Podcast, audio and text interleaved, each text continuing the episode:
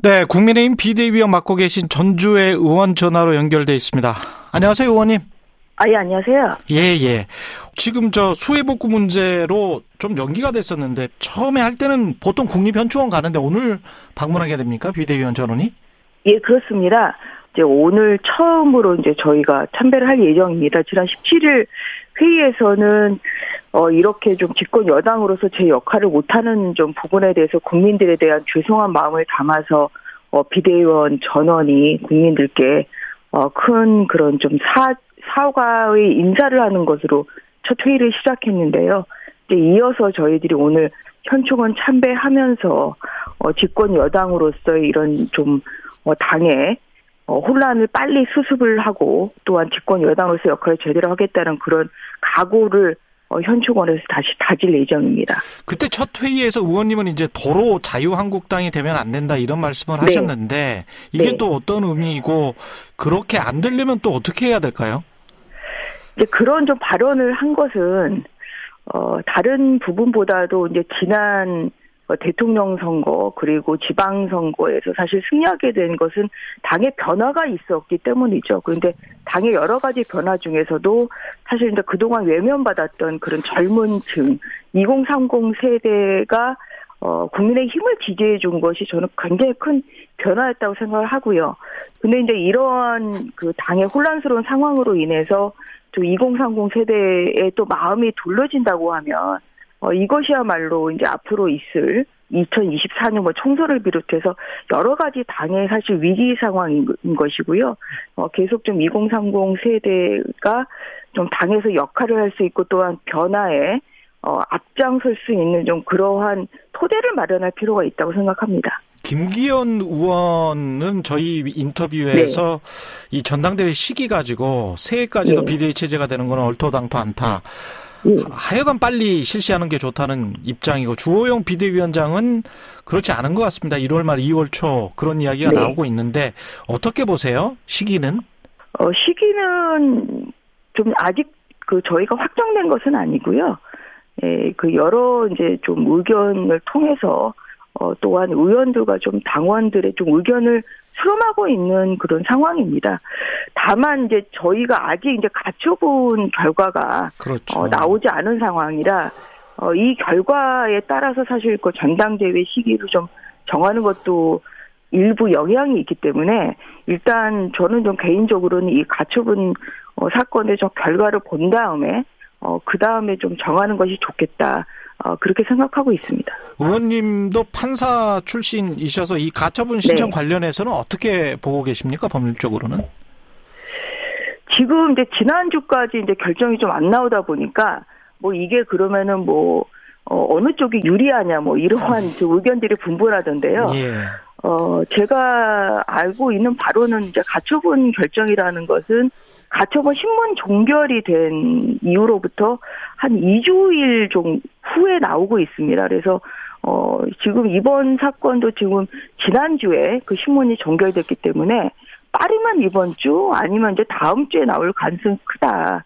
늦어지고 있, 는 것은 아니고 또한 어 뭐 그것이 어떤 쪽에 유리하다 불리하다 이렇게 어, 예단할 수 없다 일단 우선적으로 이제 이런 말씀을 드리고요.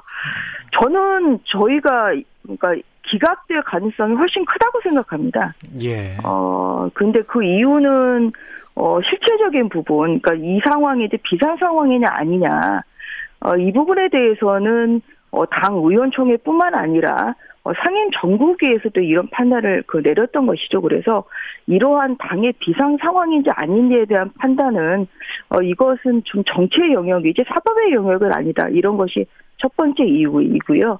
두 번째는 이제 절차적 문제에 대해서도 어, 신청인 측 이준석 당대표는 뭐 여러 가지 문제를 제기를 하고 있습니다만 어, 이것이 그러니까 그 어떤 정당의 자율성과 그러니까 어, 또한 적법성, 그 절차적 적법성의 그 두 가지의 사이에서의 어떠한 것이 더 중요하냐 사실 이제 이런 부분에 음. 대한 판단인데요.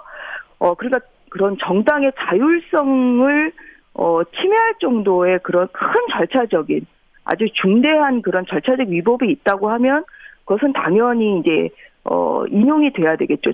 가처분이. 그런데 네.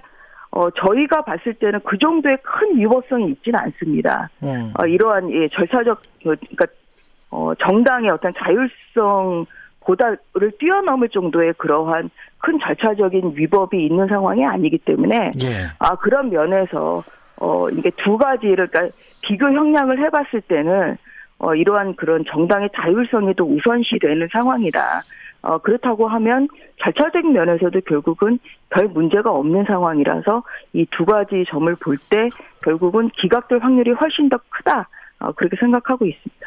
전당대회 시기 관련해서 한 가지만 더 질문을 드리면 네. 1월 초 언제 하느냐에 따라서 이준석 전 당대표가 출마할 수 있느냐 없느냐가 결정이 되더라고요. 6개월 그 징계 때문에.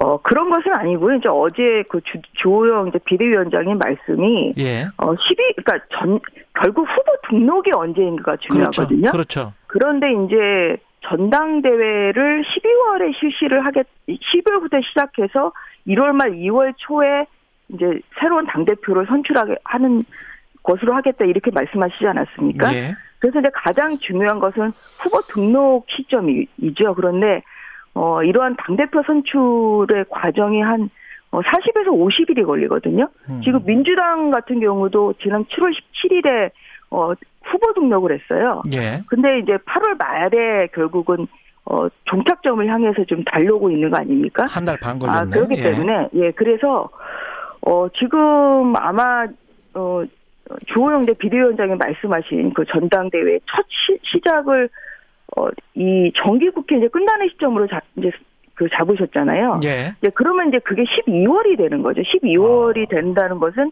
후보 등록이 12월이 이제 된다는 의미로 저는 이해하고 있습니다. 그런 아, 의미로? 그렇기 때문에 예. 예. 그렇기 때문에 뭐 전당대회 어, 시기가 1월 말 2월 초라고 가정을 한다고 하더라도 음. 어, 후보 등록은 12월이기 때문에 이준석 당대표 어, 이준석 당대표의 어, 출마는 물리적으로는 좀 어려운 상황이다. 불가능하다. 예, 지금 그 만약에 일정을 그렇게 잡는다면은 어 그렇게 좀 해석할 수 있을 것 같습니다. 마지막으로 주영 비대위원장이 KBS 일요진당과의 인터뷰에서 당정 관계에 네. 관해서 네. 야당 네. 비판도 좀 반영하는 게 낫고 당정 관계를 당이 주도해야 한다. 이거는 상당히 뭐랄까요? 강력한 발언처럼 느껴지는데 어떻게 네. 보십니까? 당에서도 비슷하게 생각을 하고 있습니까? 어, 당정 관계는 이제 수평적 관계로 가야 되겠죠. 음. 그래서 어, 집권 여당으로서의 그 성, 윤석열 정부의 또 성공을 위해서는 어, 정책 역량이랄지 아니면 여러 가지 면에서 또한 뒷받침을 좀 해야 되는 뭐 그런 상황이죠. 어, 하지만 또 한편으로는 어, 뭐 전 그 정권에서는 뭐 집권 여당이 뭐 청와대 출장소냐 뭐 이런 비판을 들을 정도로 어, 어떠한 그런 수평적 관계라기보다는 예. 어떤 그런 뭐 뭐 좀 종속 관계 예예예 예, 예, 예, 라는 그런 비판이 있지 않았습니까? 저는 이제 저희는 이제 그런 비판이 생기지 않도록 어떤 그, 그 정부의 성공을 위해서 또 쓴소리나 뭐 아니면은 어떤 그런 조언은 또 충분히 하되 어, 한편으로는 또한 어, 어떤 협력하고. 원팀이 돼서 예. 어, 성공하는 정부 또한 성공하는 집권 여당이 될 수 있도록 서로 어, 보조를 맞춰가고 어, 좀 하, 자 이제 이러한 좀 생각을 가지고 있고요. 예. 국민의힘 비대위원회였습니다. 고맙습니다, 의원님. 네, 감사합니다.